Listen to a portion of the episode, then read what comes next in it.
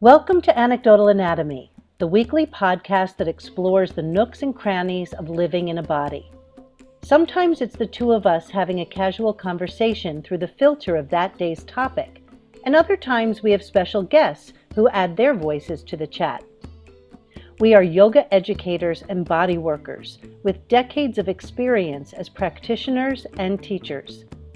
It is with reverence and joy that we choose to take these conversations off the mat and into the microphone. Our aim is to understand the human experience through the stories our bodies hold and the stories they tell. Since having a body is the one thing we all have in common, it seems like a good place to start. We are your hosts. I am Theresa Tobin Macy. And I'm Sherry Sadoff Hank. Join us on this journey of discovery as we sleuth our way to the connections of our individual tales to the collective experience of being alive.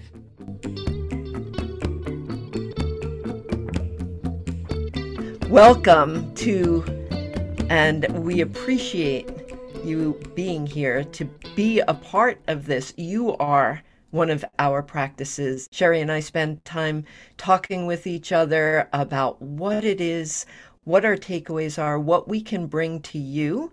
So as we move on, thank you first of all for being here and showing back up again.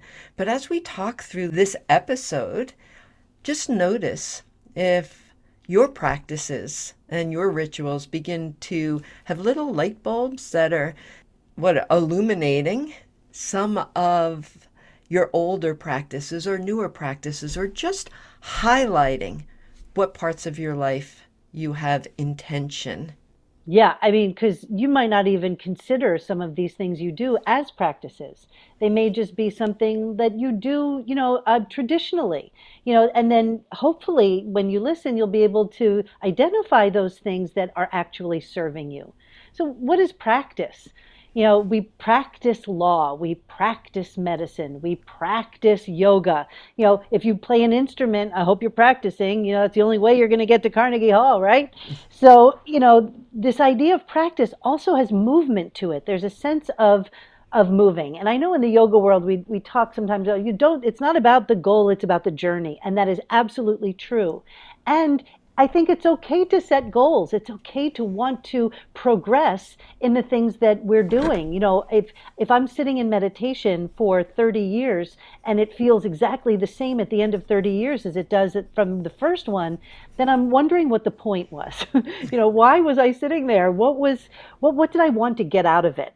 And so our practices allow us to be intentional about the things that we want to bring into our lives, but they also, depending on what types of practices we bring in, are there for us if we're practicing with regularity. We don't have to wait until an acute moment. We don't have to wait until we're feeling fear or or um, pain to bring it in and to start practicing. That's a hard place to start a practice. But if we practice with the daily repetition, and yes, it can get boring. It can be boring, and so we work with the boredom.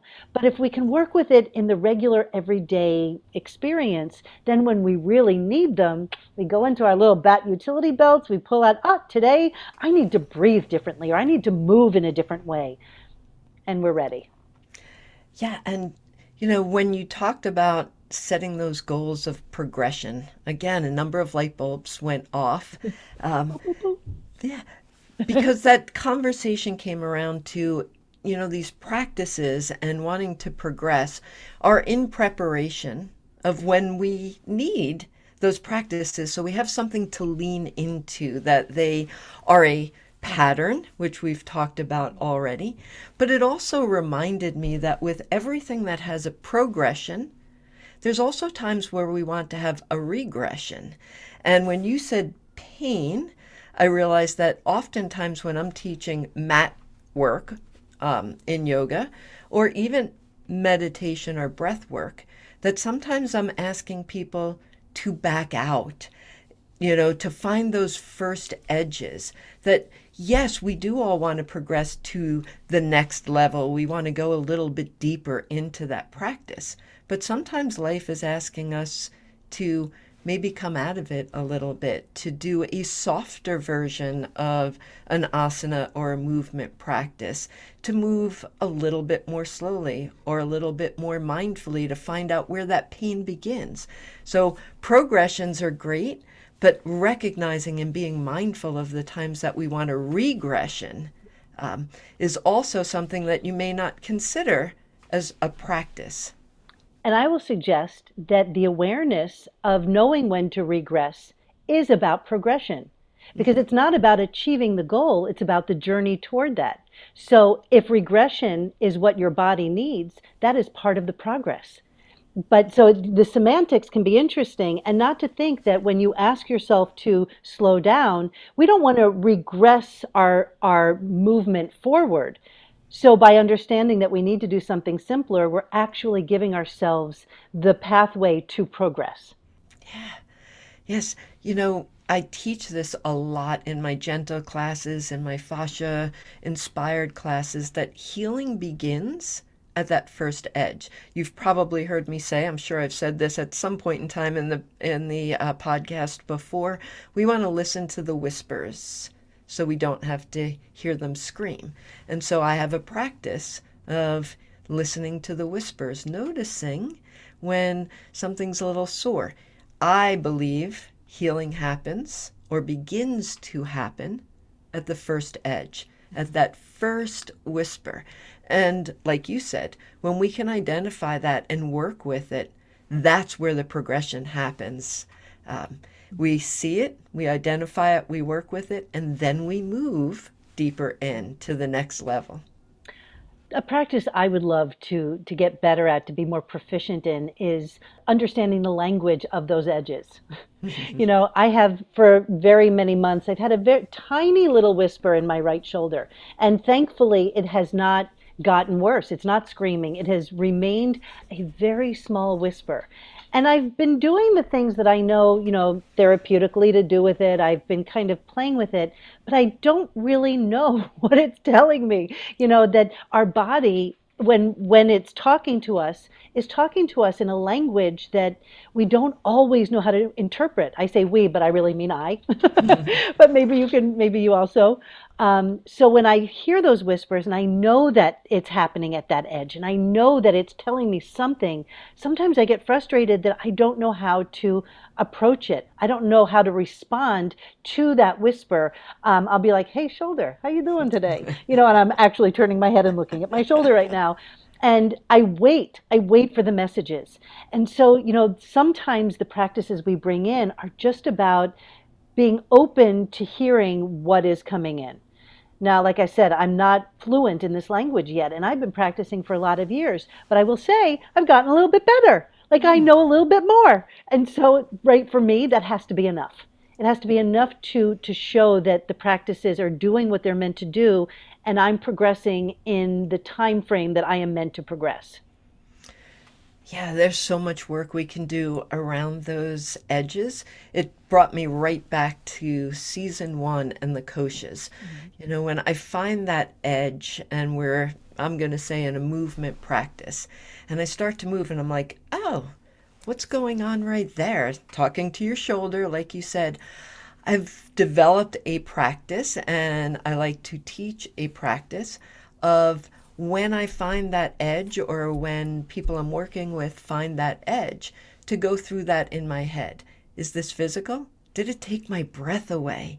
Did my brain start to get all chattery? Is this like a mental or an emotional blockage? Mm-hmm. And to sit with it, and I too talk to my body. Hi, hamstrings. I hear you. Yes, I know. I know. Mm. It's not. I'm, I'm. I'm as deep as I can go into this forward fold. But there are many movements that I make, and I'll notice that the first thing that happens when I notice that edge is it takes my breath away. It's like. And I wonder, oh, let me sit with my breath. What what breath pattern came when it took my breath away. When when I say I hit I come to an edge and it took my breath away, I often say, "Hmm, I wonder what emotion is living at this edge in my body." Or if my brain starts to come into stories and chatter and it gets really active. Well, what's that that's living at this site? So I often look at those edges in my body, my physical, tangible Annamaya kosha, as the thing that I can under, I can feel quickly, mm-hmm. but the rest of them being much more subtle, yeah. taking that time to rest at the edge, like you are, and wait, see if there is a message. Some days there are. Some days it's just like, hmm, might, might be time to move on now. We'll come and back tomorrow. The messages are conflated. You know, when you said take my breath away, you took a deep inhale. Like that was like, but there was no exhale. So that was, you know, the way that we we frame these things. Like so you took it all in and what is not being released. Uh, and sometimes they're so subtle that I just I miss it. You know, I'm I'm a little bit more gross than I am subtle. um, so it's I miss the messages often, and then sometimes it's like I I have a tightness in my chest, and my mind is going, and I have a pain in my body, and my energy is a certain way. So all of the koshas are kind of talking to each other, sometimes screaming at each other, and it's hard for me to parse out which level or which edge I'm meant to be addressing or responding to. And so I sit in meditation because that is, for me, that's the catch all. That's my daily practice. That is the thing that allows me to find relative stillness and relative silence, um, which is the word relative I, I need to use. Uh, because I don't think there's any absolute in any of these. And so, you know, this kind of I circles back to this idea of like, how do we create these practices, bring them into our lives in a way that we can set ourselves up to, I'm going to use the loose quotes again, to succeed. What does succeed mean? It just means to show up in this situation. Mm-hmm. What do I need to do in order to show up in my life consciously? and do these things with regularity. And I use regularity instead of daily because daily puts too much pressure on me. I'm like, dude, if you tell me to do something every day, the rebel in me is going to be like, oh, no, I got to take today off. So I give myself that space to have a day or two to maybe implement a different practice. Maybe it's become so ritualized that I need to move into something else. There is rarely a day that goes by, though, that does not include a practice. Is that a double negative? That means every day there is usually something I am doing that is practice oriented. I think that's really an important point because you and I have been practicing many things for years, but I feel like it's really a transition that I made to notice how my practices um, shuffle into my daily life and to take those moments to notice that a practice doesn't always mean that I'm going to a mat or I'm going to a walk or I'm doing a mantra practice. It could mean that my practice is, you know, making dinner or taking a bath or being online at the food store knowing that I'm in a hurry and there's 10 people in front of me and saying, I'm going to feel my feet on the floor, I'm grounded, I'm present, and I can just lengthen my exhale, slow it down, and realize that I'm not moving the line any faster ahead by being anxious in this moment. So, integrating that practice into something that's as mundane as food shopping is, I think, the importance of um, one of our takeaways for this episode is how do we use our practices in ways that are accessible and also have um, specific daily practice or regular practices, right? So there's both. There's things that are blended in, and then there are things that we do almost ritualistically or as often as possible. And remembering that the people who offer practices to us, the more formal, traditional ones, are passing them to you. So I'm thinking passing, Passover, the whole story mm-hmm. about that, this idea of, of changing that ritual um, over time to suit our lifestyle, who we are in today. And I remember teachers um, early on in my meditation practice saying, you never want to practice on your bed, in your bedroom. Don't ever do that well, the rebel in me, well, whatever. For years and years, my practice was inconsistent because I felt like I needed to practice at the same time in the same place every day. And that was just not fitting my lifestyle or who I am intrinsically. So this, I, and also like I had to create a space in order to do that. And then, um, you know, living in New York, the apartments are small, being, you know, in the bigger house, having moved out, you know, I kind of have to pack everything away and then reset it up. So one day I just I got up and I made my bed. I took the firmest pillow I had, I put it on my bed. I opened the shade that opens up to my backyard and I set my timer and I sat. And I started doing that regularly, almost every day, at least 20 minutes every day. And then it became anywhere between 10 and 20 minutes. And I tried to kind of skew toward the 20 because I know that that's a magic number. At least that's what I'm told.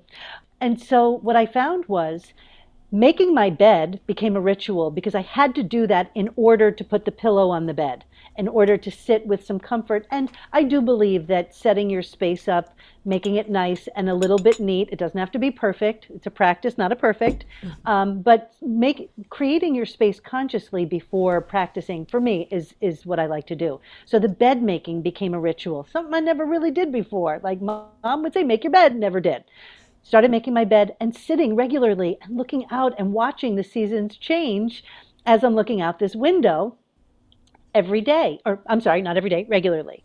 So all of a sudden, I had this thought, and I thought, I'm not supposed to practice on my bed, but I'm practicing on my bed. and I'm showing up with more regularity than I ever have. And so I decided to call shenanigans on that and, you know, put that aside. And so I get to show up in the way that I set myself up to succeed. That's what it looks like for me. So I'm not here to tell you that you have to show up every day at the same time in the same place. While there may be benefit to that, and I don't dispute that there may be actual benefit to that, if that is what is keeping you from showing up, then find a way to show up that works for you. Yeah there's so much flexibility in the way that we can have an intentional uh, life. And I really think that when we talk about practices, we have to come to that place of intention. What is our intention for showing up? And which practices resonate with us at different times? There's a story to be told uh, about how this podcast began. It had a beginning. And when you and I started to work together, I was, and if you've listened previously, you'll know that I talked a lot about going through some transitions, going through some health issues that I was working with. You know, we have our Efudex and our skin surgeries and all of those in, in um, season one. But I really leaned into my practices. And I didn't even realize I was doing it when it was happening. So I moved on to the farm and we started the podcast right about that time. And I also developed a new practice then, which was 30 Things About the Goddess, um, the program that I took that Su- Susanna Harwood Rubin was offering. Now, I honestly found two goddesses that I related to at that time, and she offered so many, and I will catch up on them. So that's not my highest area of expertise. But Lakshmi, she started with Lakshmi because she um, is New Beginnings. You and I were starting the podcast, I was starting a new beginning, and it just resonated with me to do a practice that included new beginnings um, regularly, and um, and they changed throughout this. How long have we been doing this? We're almost on twenty weeks. 30 weeks, whatever it is.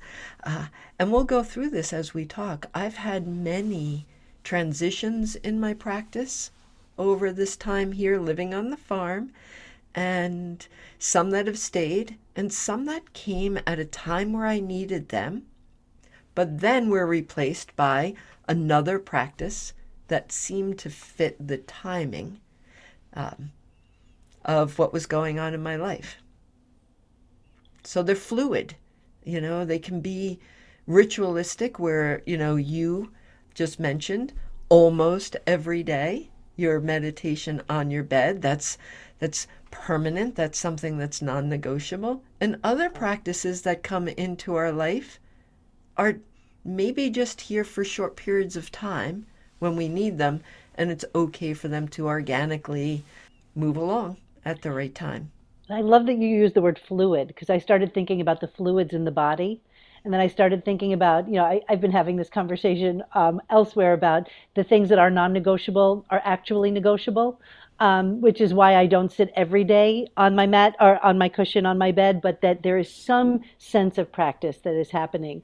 Um, but then this idea of being grounded when all of the other koshas are speaking to each other and it's just a cacophony, this din of, of noise in my body and in my energy and in all the fields that the koshas relate to, so that the sitting meditation, even if I can't understand what is being said to me, it's a grounding. It's a way to be grounded. So that's mm. earth. So I start feeling like all of these, and if you don't like the word practice and you want to use a different word, that is cool too. Like just whatever you need to use but this idea that they become embodied and that is what the season is about it's about embodiment so what are the things that we do that allow us to show up in our in our bodies in our lives in this world um, with with a sense of purpose and I, I, think that these practices are a way in. We talk a lot about the senses being the portals that allow us to um, absorb or take in experience. And they're sort of the great translators. You know, we see something, you know, we smell something, taste, all of those feel, touch. I know I can't leave this conversation without talking about touch when you're on the other end of the Zoom. Um, but that there's a sense that our bodies, whether they're talking to us or screaming at us or asking us to to practice. They're asking us to slow down or asking us to, you know, quicken up. What what do we need activated that has been dormant? You know, that these are the things that are in our blind spots that practice allows, I love your word, illuminate it illuminates these spaces that are in our blind spots. And for me, I think that's one of the most valuable things. Even just doing this podcast, working with you, I have experienced so much possibility having reflected back my blind spots, things, shadows, golden and dark, that I get to work with because now I see them. Now I am able to approach them, and my practices include them. So there's an inclusion, there's nothing that is left out the senses, we could go on forever. But we're talking this... about practice as an embodiment. Yes. So let's not go down the rabbit hole too far. but, but the practice of being connected to your senses is mobile. Mm-hmm. You it can happen anywhere at any time doing any other thing. If we're cooking, we can tap into the sense of smell and the colors of food. Um, their touch, their texture can be a practice that doesn't take any additional time in our day except adding intention to something that we do most days that we either eat or prepare a meal, hopefully, every day, right? Or, you know, being out in the world and noticing the sounds, the sounds of the bird's song can be a practice even the sound of traffic. Here on the farm where I'm living right now, it's an interesting symphony when I sit outside because we're close to Route 1 in Bucks County.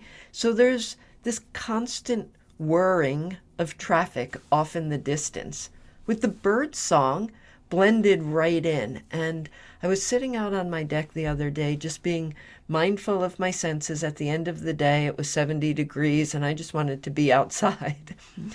and I began to notice the bird song at their end of the day. It was like 5:30 or 6 o'clock, and they're kind of, you know, I imagined they were talking about dinner because they're having this call and response of the different birds out there, and I noticed their song.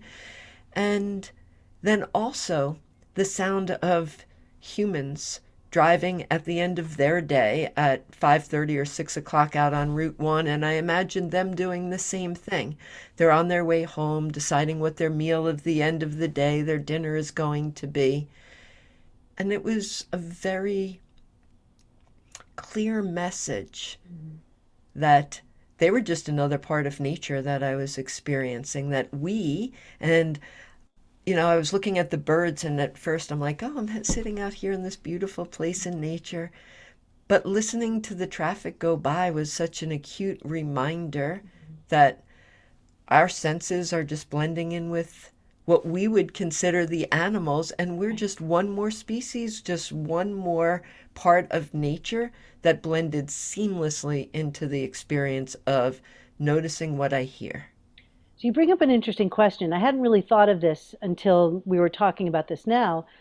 That when you talked about taking the practice off the mat in the line at the store when you're in a hurry, that you're able to utilize the fruits of your practice in that moment by breathing. We're talking a lot about creating an intentional life. So, listening to the birds and being aware and conscious of the bird's song, is that the same as having a practice? So, for me, a practice is about sort of almost carving out a certain amount of time to do something with intention.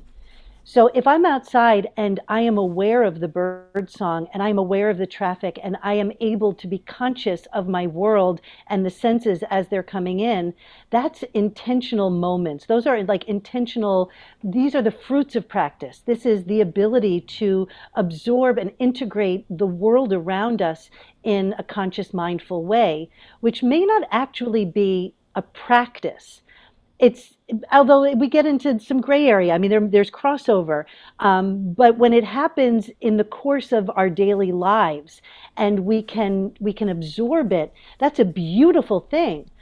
And it's related to practice but i don't know if i would call that necessarily a practice. Mm. except if you're theresa.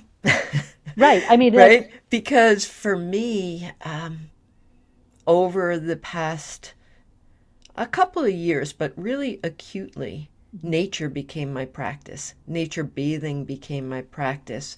Walking outside and tapping into my senses became a practice. Those were intentional things that you did. You went out to nature bathe. It was a practice. You went out into nature to absorb it. But when you're outside in your daily life and you hear the bird song, it's a beautiful thing that you get to absorb and take in. But my question is, is that is that mindfulness and consciousness of hearing the bird song itself a practice? And I, I don't think, want to sound like a dick or anything. Like no. I'm not challenging you on your what what Theresa thinks is a practice, but I'm really curious because if we're offering specific practices to people and we want to sort of create a container for a, ritualistic something that is you know we're talking about the traditional and the non-traditional and there's a lot of gray area there that to be fairly specific about what we mean about what a practice is and it may be that some people just decide when they leave their door today i am going to uh, i'm going to notice everything or i'm going to notice nature. I the, but that's the intention of the the container is the intention right? Or the intention is the container. I don't know. For emptiness is form, form is emptiness. Mm-hmm. But so I, I, just had deja vu too. Mm. So I'm just really curious about this because you know, um, can it happen spontaneously and have a moment of awareness? And is that awareness the same thing as a practice? Unless if you don't intend it to be. I don't know because you said as we started that, you know, when we talked about practices that are offered, like yoga and, um, you know, different practices that we intentionally add to our life. One of the things that you had mentioned, and I hope I get this right, was that that practice is what makes it accessible when we're in moments of stress, when we need it, then we have practiced it so that we can be online it. at the grocery store frustrated and access and the fruits of our labor, yes. of the fruits of the practice. So I see those as fruits. They're the fruits of the practice. Mm-hmm. That when we're in an acute situation, we can, and we decide, oh God, I don't know what to do. I don't, I don't know how to breathe. I don't know how to do it. It's the practice that allows us to feel the breath in that moment where we can choose when we're feeling frustrated we can say right now i intend to practice mm-hmm. i intend to use the breath that i have been practicing all this time or i intend i, I have this practice so all of us it's a conscious decision to practice but when there's like when I'm at the carnival and I smell, you know, the funnel cake or in the airport and the frickin', you know, Cinnabons and they just take me places, I can be transported. I can feel that and and connect to it. But I wouldn't call that a practice. I would call that the awareness. Well, that was also, I mean, you can't really escape the smell of a Cinnabon. That's a really horrible um, situation. But if I see um, a, an, an, earthworm in the ground and I have that experience of, oh my gosh, like the city girl in me is now like, uh, what do I do with the earthworm? I can take a breath. Mm-hmm. I intend to use this practice that I've been okay. And I notice I've told this story, I don't know if on here or just to you, that when I first moved here from New York and I started weeding my garden, that first earthworm, I screamed and ran into the house. 20 years later, I'm working in my garden, I see the earthworm and I breathe and I thank it for all the work it's doing unseen to keep the earth, you know, for doing its part. So I don't know that that was a practice, but it came from my practices. It was a result of my practice that I was able to respond in that way. I'm going to say that uh, smelling those Cinnabons and wanting to eat one is a pattern. it's a manipulation of the senses. It's saying you are going like, to love the smell, so I'm going to I'm going to get my essential oil of Cinnabon and put it in the thing, so that you just always want to eat sugar. Maybe it's uh, just our Pavlovian um, conditioning. right, right, right. Cinnabons, I'm going that way. Oh my gosh! It's oh like a good, you know, the scent of coffee. You know, whether you're a coffee drinker or not, sometimes the smell of it is just like, ah just whew, this pattern of pause to just be okay to stop and smell for a little bit before you move on to the next thing. I think maybe we should go into our practices. Yes. Let's um, um, let's yeah. talk about those practices. I'm going to start with farm walks or I'm going to just say nature bathing became a practice of mine.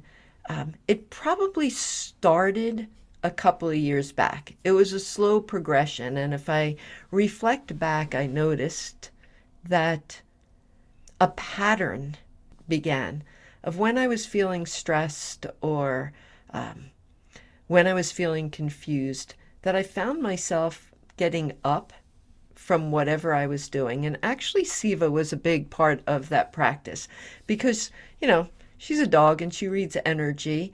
And I would be working for hours at my desk, and she would come nudging me on my leg and like poking her nose into me. And I'm thinking, why is she bothering me when I'm trying to work? When Amy from Lead the Way, who was Siva's trainer, um, said, She's noticing your energy change. You're probably getting frustrated. So it did begin with Siva's prompting for me to get up and go and take her for a walk, to go outside with her. But somehow it just began to grow, and nature started calling me outside. And I started a pattern.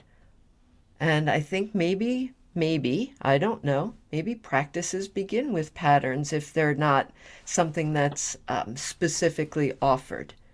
But what I noticed was that when I came back from a walk, I felt completely different. Um, I and then it became more intentional that I started making sure that I regularly went out for a walk. Then I started studying forest bathing and nature bathing and the healing practices or the healing potentials is a better word of relating to nature. I began videotaping my yoga classes outside and offering them to people who studied with me.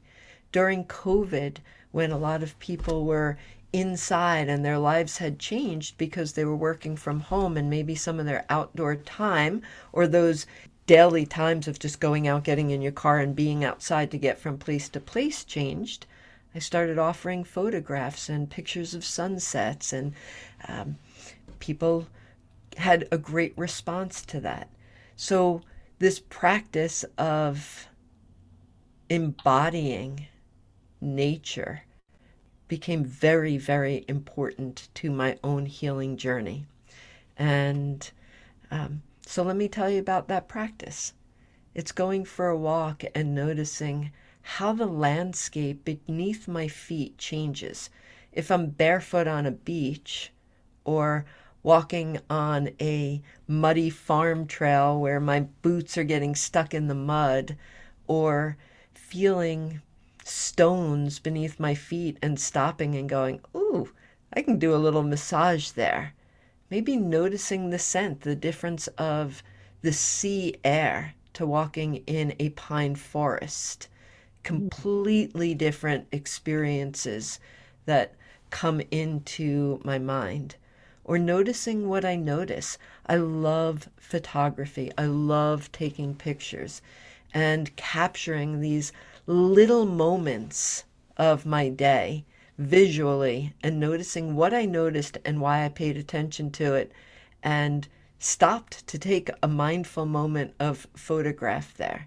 So, nature bathing, nature walking, whatever you want to label that, is my practice.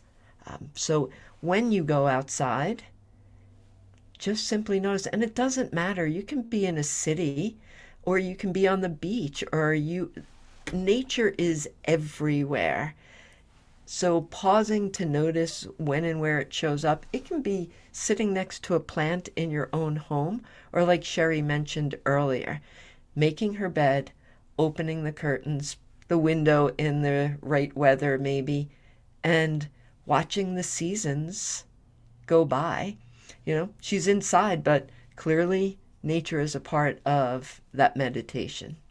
Just saying sea air and pine forest, all of a sudden I had both of them.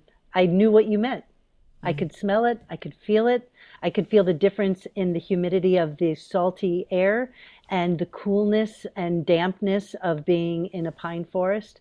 That was really beautiful. So I'll just quickly say a few of the things that I practice. I practice yoga and meditation, qigong, intention setting, pranayama, which is breath work, chanting. Often I'll pull an oracle card before I sit, just you know, to see what's going on.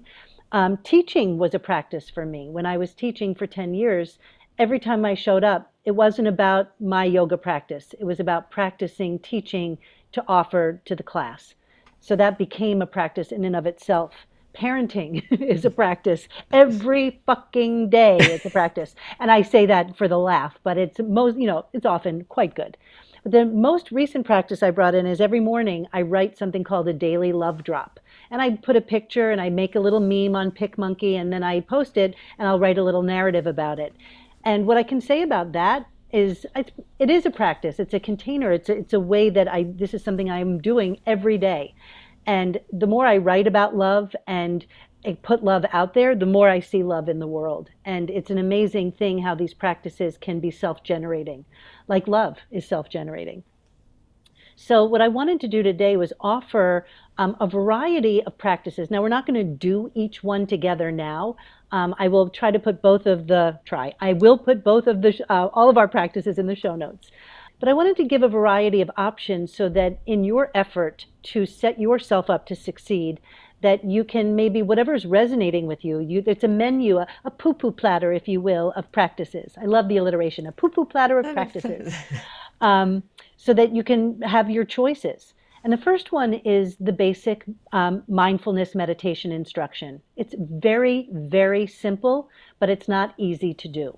And this could be another whole, you know, sort of talking about the implications of the boredom and, you know, the, the discomfort that comes with it. But basically, there are three instructions. You take your seat, you place your mind on your breath, and when your mind wanders from your breath, say to yourself, thinking, and return to your breath over and over again. How you take your seat is important. You want to sit up nice and tall. If you're sitting on the ground, if you're sitting on a chair, keep both feet flat on the ground and sit far enough in the front so that you're not leaning back. And maybe feel like you're having a little tug from the top and grounding from the bottom so that you are in, sitting with integrity. And then you place your mind on your breath. And when your mind wanders, say to yourself, thinking, return to your breath. That's the mindfulness meditation. If you want more, there's a wonderful podcast, Ethan Nichtern. His father, David, it was actually my first uh, meditation teacher. But Ethan has a podcast called The Road Home. He also has a book of the same title. And he also wrote, I think, The Dharma of the Princess Bride. so if you like that movie, go, go get that book. Um, and I, I think he is one of, he brings these practices to a modern thinker, and he is just a wonderful orator. So I would say check out The Road Home. Basic breathing, you know, sitting up again, taking that integrity, the seat of integrity, long spine, you know, let your hands rest on your legs. And sometimes I would say draw your hands back enough so that your elbows dangle under your shoulders. It gives some um, widening across the, the chest, the heart space. And just notice your breathing first. Notice. And when you're in a moment where you want to activate your parasympathetic nervous system, the more calming part of your nervous system, count your breath. First, equalize. Maybe count in five, out five, in six, in four, whatever, but make the same number in and out. And then slowly begin to extend the exhale. Let the exhale go a little bit longer than the inhale. And see how a few rounds of breath do that and then or do that how few of those breaths do that? How few of those breaths impact and uh, affect you? And then maybe you put one hand on your belly one hand on your chest. Maybe you put both hands on your belly both hands on your chest. Maybe you don't touch at all. But by connecting to those two sources where your lungs are and where your belly then right below the diaphragm you begin to feel the effects the physical body and the breath. And there's something about that harmony that that is that brings impact the next thing I want to offer, so we've done the, the sitting, mindfulness, we've done breath. Now, some gentle stretching. Now, we're not going into a big yoga class, but sometimes it's beneficial to move your body in a gentle way to move through all the planes.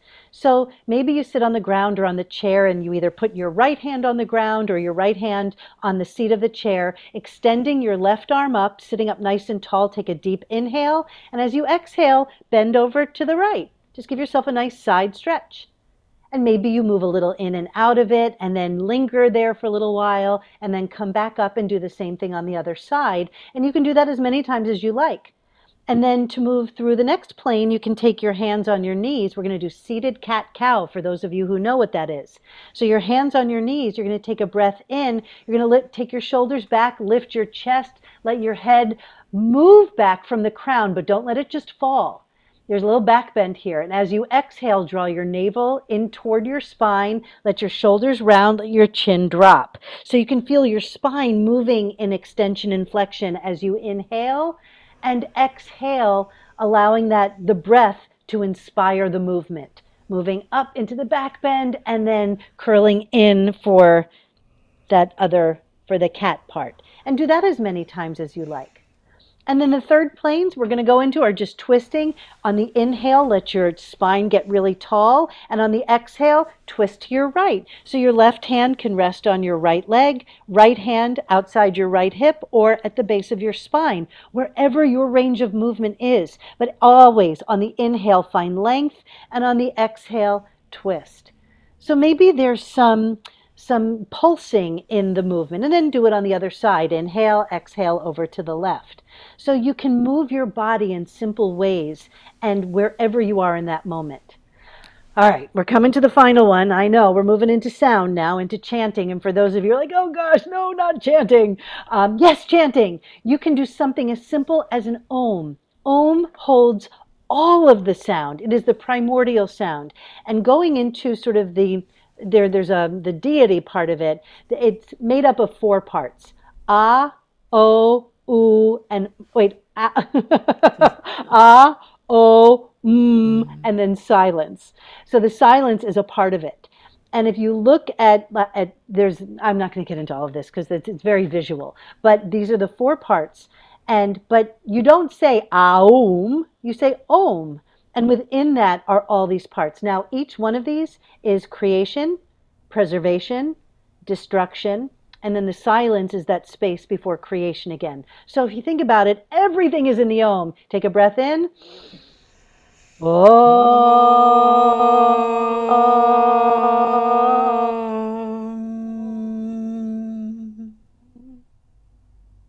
That's enough. I, you know what? Maybe that is enough enough. But you know, I do want to kind of take you through the, the seed sounds of the chakras. This is not a lesson on the chakras, but in the the spirit of checking in and seeing where there may be imbalance, when you chant these, and if you are able to recognize subtle energies better than I can, um, you may be able to see which chakra point is um, deficient, is excessive, is out of balance in some way. So from the root, and it's a root i'm not going to go through again it's not a teaching on the chakras but just let's say it goes from the tailbone to right um, where your hips hinge to just below your solar plexus, your heart space, your throat, your third eye, and then your crown. Those are the, the points on the body where they coincide. So the root one is LAM, L A M. Lam, Lam, Lam. You can just chant Lam. Then the next one for Svadhisthana, which is a watery element, and I said it wasn't going to be a teaching, but the watery element that's, you know, that's VAM, V-A-M. And you can Google all of these for more information and maybe, you know, we might do something on this too. Vam, you can repeat vam, vam, vam, or you can, and you don't have to sing it. You can just go vam, vam, vam, vam. I think it was said that um, the third one for Manipura for your um, fiery place is Ram. Now, Ram is also a deity. So Ram is uh, right at the solar plexus. So maybe for those lower chakras, which are very grounding, you might do a, a Lam Vam Ram, a Ram Vam Lam, a Vam Lam Ram. You can, you know, mix them up, but know where they are so that you are, you know, intentionally chanting them. And then the heart center is Yam. When my kids were babies, all of them, when they would cry in the cribs, I would lift them out of the cribs, hold them to my chest, and chant Yam from the heart center was and that was a practice. It was an intentional way to to to put that energy of the heart of love and vibration into their little tiny baby bodies. And it often worked. It often did soothing. So if you have young babies at home your babies try that. Yam yam yam and then we get into more the the throat chakra is ham h a m. And then we get up to the third eye is om which we've just covered. And then the crown, some people go into silence. but I I save my silence for the meditation. There is another sound you can use here, which is like NG. Sometimes it's NGG or NNG. mm. Anyone see Young Frankenstein when the monster he couldn't mm, like that's what I always feel like when I do it. It makes me giggle and that makes me connect to my divine energy. Laughing always does that. So there's a progression from you know groundedness all the way up to divine energy and all of the things in between. So it could be a little something like this. Lam vam ram yam ham om mm. and then you can burst out in laughter but you can play with these sounds and if they're just humming is is great. So chanting um, it taps into again that parasympathetic nervous system. It helps with anxiety you know low levels of anxiety. I'm not a doctor. I'm not prescribing. This is not prescriptive in any way. But play with these things and see what actually works for you. Because if you've ever been in a class a yoga class or any other class and the teacher tells you you should be feeling it in one area and you don't you feel it somewhere else you're right. so you get to decide which of these things actually serve your why. Wow, that was beautiful. And you know that I love vibration entered into the body as a global relaxation response in our muscular musculoskeletal system. So, you know, another benefit there is just the body loves vibration and whether it's this beautiful seed sound mantra that you've given us or just singing and having a great time, there's still vibration that is coming into the body and you know, bringing that same joy that you get from the young at the end, right? Broadway show tunes so, also work. Like yes. just so you know, Broadway show tunes, rock and roll, your favorite bring the vibration, raise the vibration. Raise the vibration. Yeah, yeah right. Maybe a little Grateful Dead uh, will be what you're gonna yeah. what you're gonna be looking with. And you know, so you did a beautiful job of many of the practices that I had for breathing in all the senses. So I'd like to add one more practice because I feel that it's really accessible because we eat every day. And you know, I had I started oh a few years ago. I guess it was Eat, Pray, Love, and um, another book that I read that really started me into an intentional journey of food. I had already started making healthy life choices before that, but this really refocused my energy into building a friendship with my food. And this is, I'm going to take it from practice to ritual. I think eating was always been a practice of mine because I love to eat.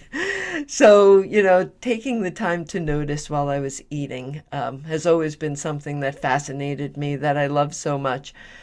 But this past year, that now that I've been on the farm, um, and in previous years also, I've been part of the CSA, and so my food that I um, consume has been I'm going to say 75% from within a mile from where I was living at the time.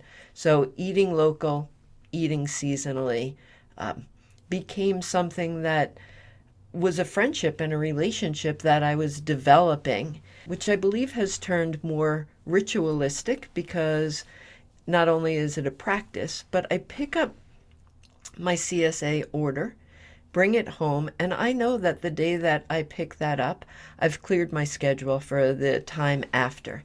It comes into my home and I clean it all. I wash everything.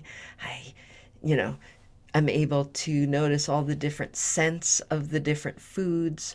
It's seasonal, so I start to imagine what are the different tastes of the season? What type of meals can I make with this seasonal bounty that has been harvested and shared with me. When I came to the farm in October of last year, I signed up for their winter CSA. I got 15 to 17 pounds of vegetables every week. So the ritual and the practice grew. Not only was I cleaning, preparing, and, you know, storing it in the correct places, whether it stayed out or went in the refrigerator, um, but I also started meal planning and knowing that there was too much food for me. So some of it went to feed the rabbits or the goats on the farm because it was the parts that I wasn't going to eat. But I made broths and soups and froze them so that they would last long beyond the time that I would be receiving my CSA. And my body started to notice. I would pick up the food and go through the process of cleaning it, and my mouth would water and I could start to taste. Of course, I was nibbling while I was cleaning, so that's another reason. but this relationship of knowing exactly where my food came from in my walks, being able to pass the greenhouses filled with my meal from the next day, passing Cluckingham Palace and, you know, stopping and pausing and thanking the chickens for laying the eggs that were going to be my breakfast became part of my food relationship. Passing the farmers on my walk and taking a moment to stop and be grateful for the time and energy and effort they put into planning, planting, picking, harvesting, and preparing them for me became part of my friendship that I developed with food. So I really love talking about this as a practice and or ritual because it's one of the things we get to do two or three times. I eat three times a day, sometimes five. I like little meals. But we get to do it every day, multiple times. So adding the intention and um, and I like labeling it my food friendship. I love that. And you brought up when you said Cluckingham Palace, I thought, which came first, the chicken or the egg? Which came first, mindful living or practices that allowed us to live mindfully? mm, You know, so in one way, you know, we have these formal practices that we've offered that allow us to live a more mindful life. And then we have these mindful moments with, in the courses of our day where we get to utilize the fruits of those practices. So this mindful living and the practices are inextricably connected. You know, that um, would you, if you looked back, have been able to live as mindfully as you do now had you not been formally practicing other things like mindfulness mm-hmm. and breath and yoga and the things that ask the questions of us to make those choices. Like you said, you made the healthier life choices for food, that you were eating more healthful foods. And so, you know, would that have been a choice you'd made if you had been continuing without having done any of the practices? Mm, yeah. I am hoping that maybe um, some of our listeners will write in. You know, we're loving getting your comments. We're loving hearing your stories. Thank you so much for sending them in. But we're really, I am really looking forward. I'm not speaking for Sherry, but I bet she's looking forward to to hearing what your practices are.